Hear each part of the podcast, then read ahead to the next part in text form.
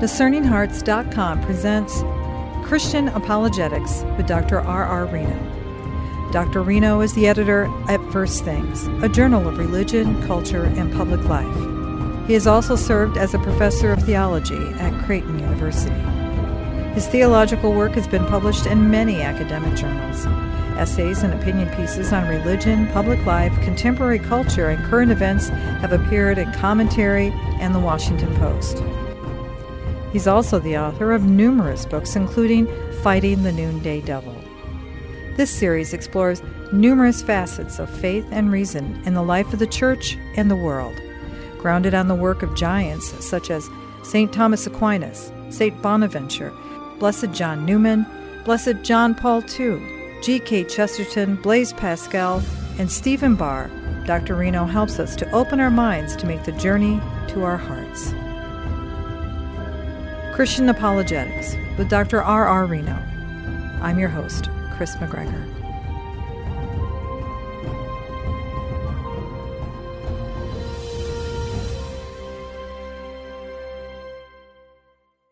It is quite a fascinating discussion we talk about Christian apologetics when we look at various teachers and thinkers who can guide us. And we've looked at some remarkable ones from St. Thomas Aquinas to Bonaventure and also the teachings of John Paul. There are those who can help guide us through this discussion of religion and faith that are with us today, of course. And one that you like to talk about the work of Stephen Barr. Yes, he's a physics uh, professor at the University of Delaware, a scientist of, of uh, some accomplishment who is a, is a man of great uh, personal faith. And, um, and he he's important, I think, um, because he exemplifies or gives us a chance to kind of listen in to the reasoning and the thinking of an individual who is fully participating in, you know, I guess what you could say is really the greatest success of modern culture, which is the scientific project. We're kind of surrounded by the technological fruits of modern science and the wonderful accomplishments. And so, uh, so with with Barr, we can kind of look and ask ourselves is there something about science that creates a problem for the life of faith? A lot of people think it, that it does create a problem. And uh, whereas Barr gives us in this book, uh, Modern Physics and Ancient Faith, uh, a very readable, accessible um, uh, entry point into how a scientist thinks about how the actual practice and conclusions of modern science are surprisingly friendly to the theological convictions uh, of, uh, of Catholics. It's very important for Barr in the beginning of his work to introduce a paradigm of thought so that we can enter into the discussion. It is not so much a discussion about religion versus science, but he wants us to see it's more about religion versus materialism. Yeah, I mean, I, I often, when I'm teaching, uh, so many students are science majors, wonderful, um, and they they uh, uh, they find it very helpful to read and think about this distinction.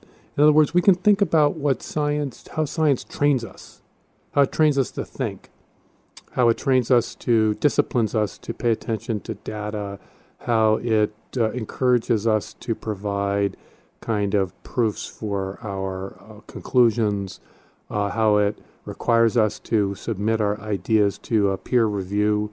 These are all the kind of qualities of scientific education that my students experience, and and they feel empowered by it, very much so. Uh, yet they're often told, or maybe it's maybe we don't tell them that so much as it's just part of the kind of popular culture that science is a, in an antagonistic relationship uh, with religion. But what Barr does is he says that, look, there's what scientists do and the conclusions they draw, and then there's a kind of a philosophy that's very much historically been an important part of the scientific movement. But they're different things. And so he distinguishes between science, natural sciences, and uh, what he calls scientific materialism. And this scientific materialism is uh, uh, involves a set of assumptions that uh, not, not just scientists, but oftentimes philosophers and, and so on, assume that science uh, supports or assume that science requires in order to be um, a successful discipline. And he wants us to look at that and interrogate that uh, and ask ourselves is this really, is this scientific materialism really a necessary consequence of science? And his answer is, is it's not. Um, and uh, and he, he goes into some detail to try to try to convince us that that's not the case. It probably be very helpful then to go back to how St. Thomas Aquinas would pose a question and maybe put that in a format for Stephen Barr, wouldn't it? Well, there are probably two ways. There's um, what I would call a kind of common sense way of putting it. He's really asking a question Is the life of a scientist consistent with the life of faith? Kind of a, that's a kind of classic question. I think that, like I said, I think any person in the modern world, at a university, go to university, should ask that question. That should be a question we should be asking ourselves. Is the life of faith consistent with the practice and discipline of being a modern scientist. I mean, I'm not a scientist, you're not a scientist, but mm-hmm. uh, I think that you and I support modern science as an intellectual project. So in some way, we're we're on the team, so to speak. And are we doing the right thing by being on the team, supporting the team? So that's kind of a common sense way of putting it. Maybe a little bit more technical way of saying it is something like, you know, is the science of the natural world compatible with the science of theology. To use St. Thomas, because you know, remember scientia, that's his Latin term. In the pre modern world, scientia or science really means broadly rational thought. So is rational thought about the natural world consistent with rational thought about the, about uh, uh, God's revelation? So often when you hear a discussion between whether it's religion versus, say, scientific materialism in this case. For religion's science, the book of Genesis is referred to, at least the creation of the world. Oh, yeah, that's, that's considered the science, isn't it? Well, I mean, that's often that's the friction point. We we get these um, situation in Kansas and, and creationism and so on, uh, and and that's where I think the popular view is that of course they conflict. I mean, my gosh, science tells us that the cosmos comes from these various, you know, cosmological processes that the scientists talk about. But the book of Genesis says it comes from God's creative word. I mean, doesn't that conflict? Or the book of Genesis says that um, God creates man and woman, but evolutionary theory says that man and woman come from a complex biological process that extends over millennia. So, yes, I mean, uh, on its face, it seems like they do conflict uh, with each other. And the typical strategy is to what I, what I call is a kind of you just sort of divide the two and separate them. You, know, you can't have conflict if they're separated. It's like your kids, you know. Your kids are in conflict. You send one to uh, to his room and another one to his, to his room, mm-hmm. and that way the two brothers won't fight with each other. And we kind of do that, I think, instinctively. We say that, oh, well, science is a matter of the head and religion is a matter of the heart. Uh, science is a matter of thinking, religion is a matter of feeling. And that's like sending them to two different rooms in our, in our souls. It's a very dangerous strategy, though, because it winds up meaning that our intellectual lives have no, are not influenced by faith, and our faith is not influenced by um, um, reason.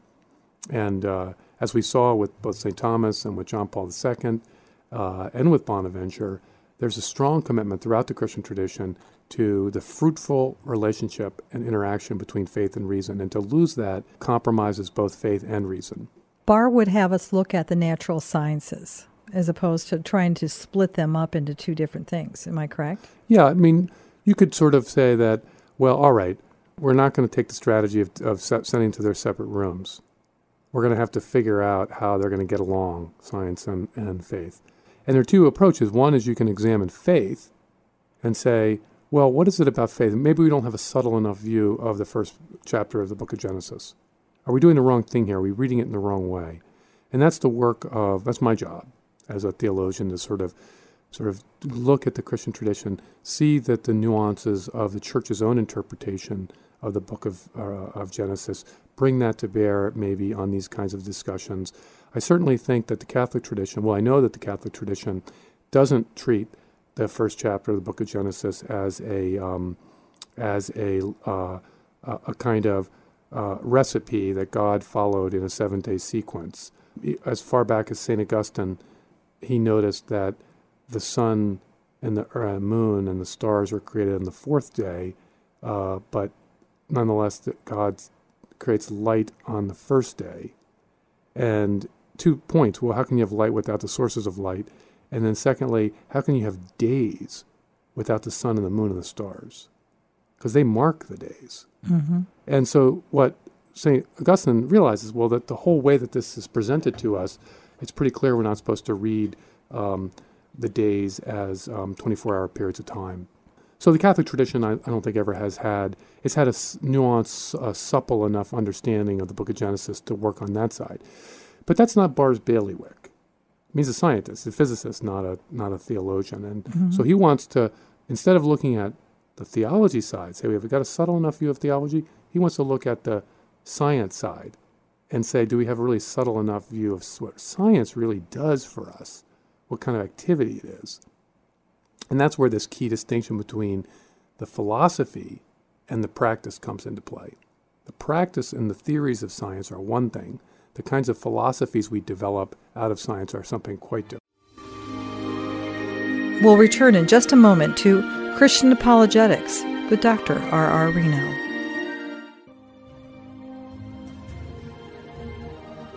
Did you know that you can obtain a free app which contains all your favorite Discerning Hearts programs? Father Timothy Gallagher, Dr. Anthony Lilles, Archbishop George Lucas, Father Maurizio Fildi, and so many more, including episodes from Inside the Pages, can be obtained on the Discerning Hearts free app. This also includes all the novenas and devotionals and prayers, including the Holy Rosary and Stations of the Cross, the Chaplet of St. Michael, and the Seven Sorrows of Our Lady, all available on the Discerning Hearts free app. Visit the iTunes and Google Play app stores to obtain your free Discerning Hearts app today.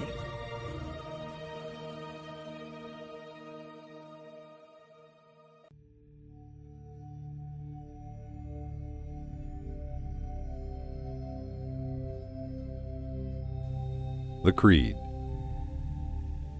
I believe in one God, the Father Almighty maker of heaven and earth, of all things visible and invisible. I believe in one Lord Jesus Christ, the only begotten Son of God, born of the Father before all ages. God from God, light from light, true God from true God, begotten, not made, consubstantial with the Father. Through him all things were made. For us men and for our salvation he came down from heaven and by the Holy Spirit was incarnate of the Virgin Mary, and became man. For our sake he was crucified under Pontius Pilate, he suffered death and was buried, and rose again on the third day in accordance with the Scriptures. He ascended into heaven and is seated at the right hand of the Father. He will come again in glory to judge the living and the dead, and his kingdom will have no end.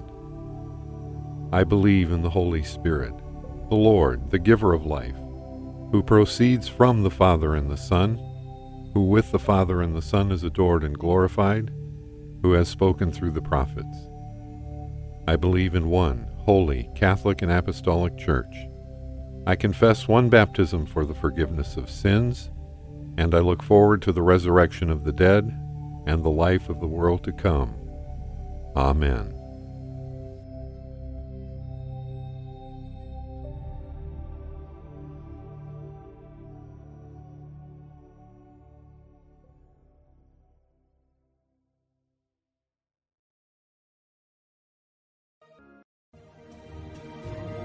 Hello, my name is Deacon Omar Gutierrez, and I want to ask you to support Discerning Hearts in a special way. We, Kris McGregor, the board, and I all know that not everyone listening can help financially. We know we have listeners from all parts of the world, and we have made a commitment since the beginning to make the truths shared through Discerning Hearts totally free. So while you may not be able to contribute financially, what you can do is certainly pray, but also give us positive reviews on whatever platform you use to listen to us. If it's iTunes, Android, Stitcher, Spotify, however it is that you get these podcasts, or if you're on YouTube and you like our videos, please give us a good rating and write a review. The more good ratings and reviews we get, the higher our profile and the more listeners will discover us, listeners who may have the means to contribute in the future. Please consider rating us and writing a positive review today.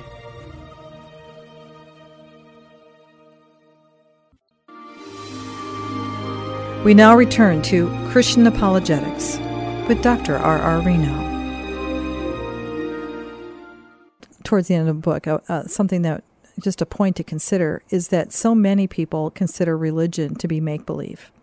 That when you talk about Genesis and the creation stories, uh, that's just ev- further evidence here that this is all make believe and it has no validity. And yet, the same um, science thought that uh, that philosophy that would evolve from scientific discoveries, philosophy is not incorporated in that mindset that would say religion is just make believe. They don't look at the religious aspect or the creation story. What's the philosophy behind that? Where is that taking us? The purpose of all that. Philosophy taken out of religion or the science, it really deadens it, doesn't it? This is a perennial problem. I think we we um, we appropriately in our lives try to epitomize or summarize what we take to be the essential features of our activities and our commitments because otherwise it's kind of hard to talk about them mm-hmm. because they're very complex and, and extensive. So we, we have a kind of cliche about our spouse, or we have we have a thumbnail sketch of what our children are like, uh, and that's perfectly fine. And we can look at science and say, oh, well, science is really basically this sort of thing, and we kind of carry that around in our hip pocket, if you will, to help organize our, our, our relations to other things. Um, but the danger is when you take that thumbnail sketch for the reality, you know, and you say, I say that oh, my son, he likes to play computer games, uh, and he's um, uh, kind of bookish or something like that. Well, what if, I mean, his personality is much more complicated than that. And what if he changes and I insist on keeping him in that little box that I've created for him? That's really kind of corrupts my relation to him as a real person. Um, so we can be we have to be careful about that. We have to be careful that with that with respect to our faith and also with respect to our uh, our our view of other important things like science. And so when when we have this sort of view, like let's say that um, you know, I mean, the, che- the church teaches with authority, und- undoubtedly, and, and, so and and that for a Catholic you should um, you should give a uh, assent to the teachings of the church. But when we look more closely, we realize that the church itself teaches that there are different levels of authority uh, and different levels of teaching authority. And there's also assent is an internal phenomenon uh, that is complex.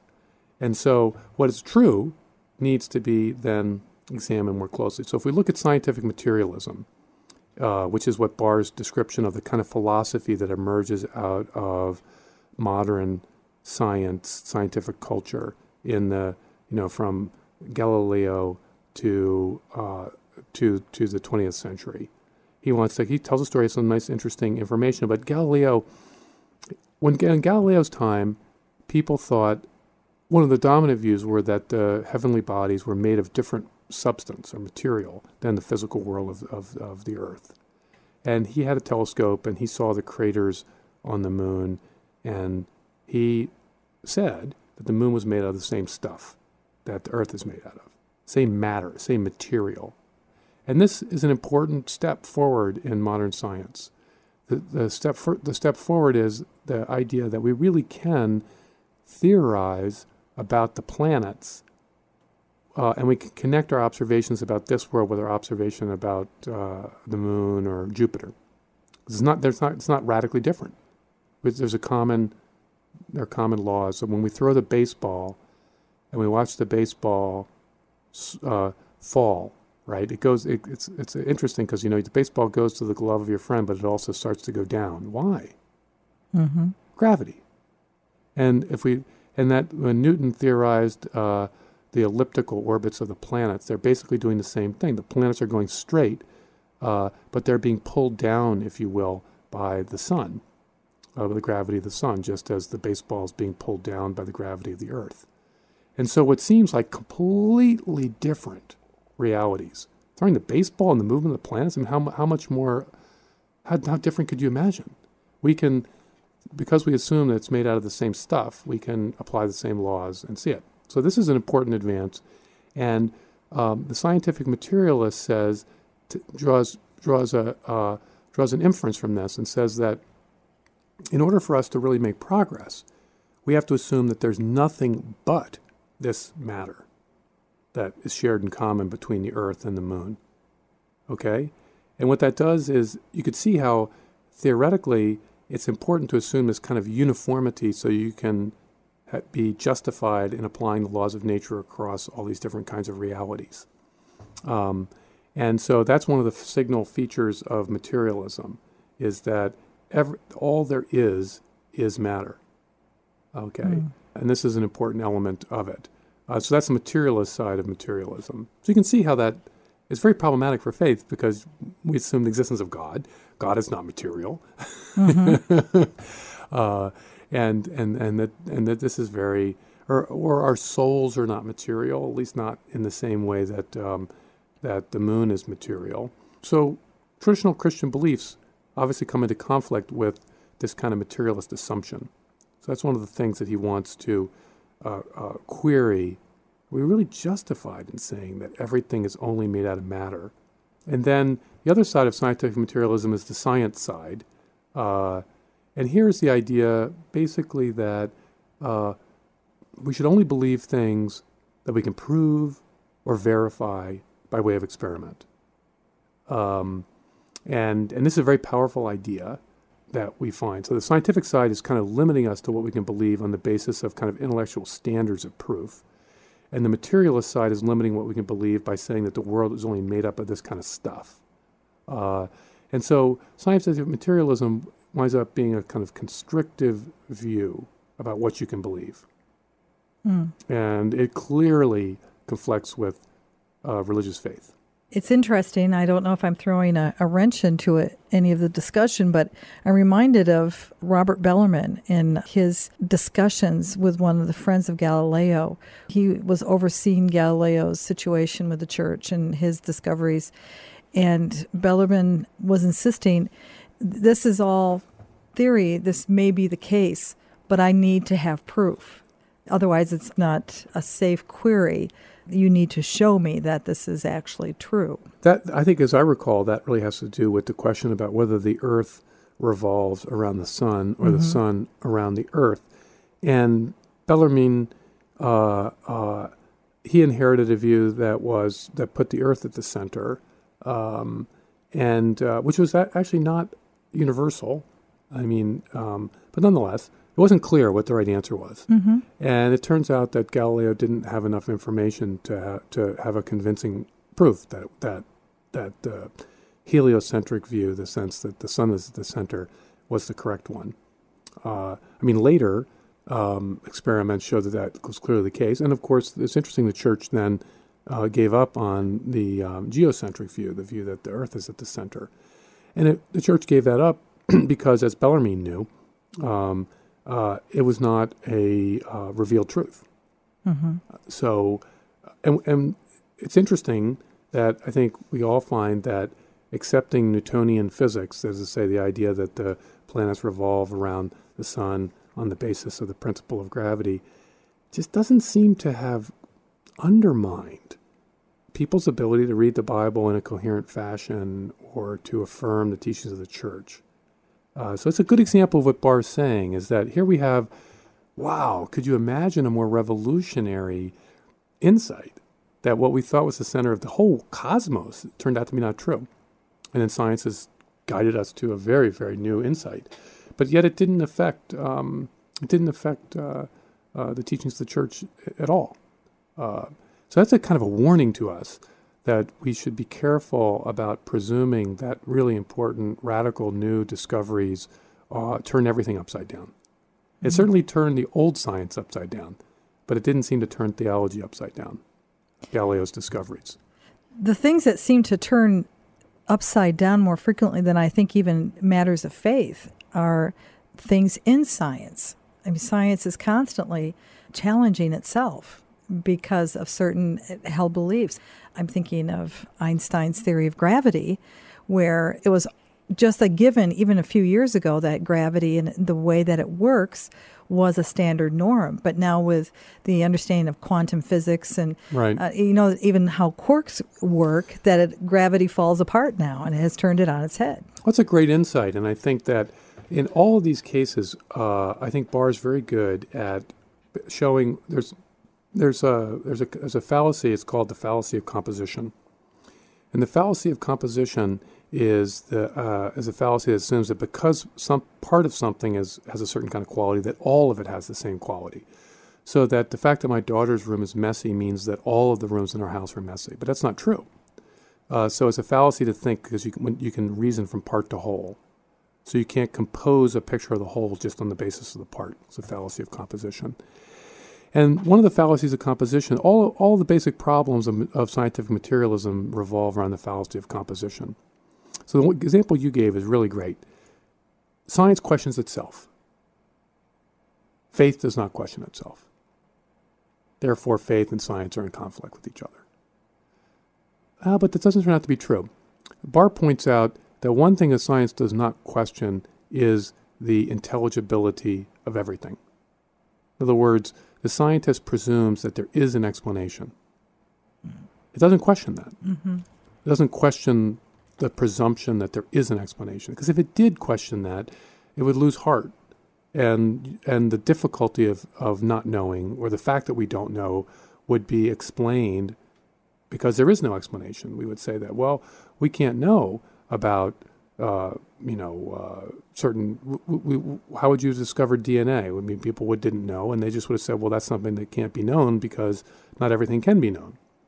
Um, so science has its own dogmas, so to speak, that it relies upon in order to uh, uh, sustain itself as a discipline. So that's a fallacy of composition. Just because science questions its theories doesn't mean that science questions everything. Mm-hmm. So it's important, just and similarly with materialism, just because science presupposes that the things that it studies are all made of the same stuff, therefore everything is made of the same stuff. It doesn't follow. Or just because science bases some of its most important conclusions on the basis of experimental uh, uh, method doesn't mean that all truths are based on experimental method or have to be based on experimental method. So in each case, you you got to be careful reasoning from part to whole, and I think that's the kind of the gist of what Barr really does. I mean, in some detail, and it's really fascinating detail, kind of scientific theories that he's really good at explaining to people like you and me who don't have a lot of training in that area. Just have to keep reading him to try to train your mind. yes, exactly.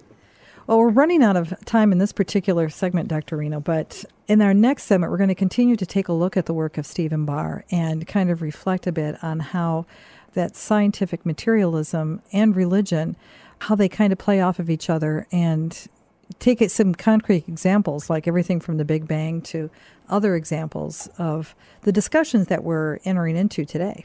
Do you have any final thoughts for this particular segment? Well, I think it's important to recognize, I think, that we engage in, in, in intellectual activities that the church teaches are intrinsically valuable. Part of our dignity as human persons is our capacity to use our minds to in a disciplined fashion, and that it also contributes to the life of faith. That's so important. But we should be careful and help and always distinguish between the activity and what people say the activity is. Mm. We should trust, I think, the laboratory. I trust the laboratory very much. I do not trust popularizers of science and philosophers who tell us what science really requires and does not require. I think Barr just is so helpful there in helping us see the distinction that cher- so we can cherish the gift of modern science without getting hung up on uh, the supposed consequences of modern science. Well, and again, for those who are listening, we're discussing the work of Stephen Barr in his book, Modern Physics and Ancient Faith. So if you want to tune in for next time, even more will be explored in this great work. Thank you, Dr. Reno. Pleasure. You've been listening to Christian Apologetics with Dr. R. R. Reno. To hear and or to download this conversation, along with hundreds of other spiritual formation programs, visit discerninghearts.com. This has been a production of Discerning Hearts. I'm your host, Kris McGregor. We hope that if this has been helpful for you, that you will first pray for our mission, and if you feel us worthy, consider a charitable donation, which is fully tax deductible, to help support our efforts. But most of all, we hope that you will tell a friend about discerninghearts.com and join us next time for Christian Apologetics with Dr. R.R. Reno.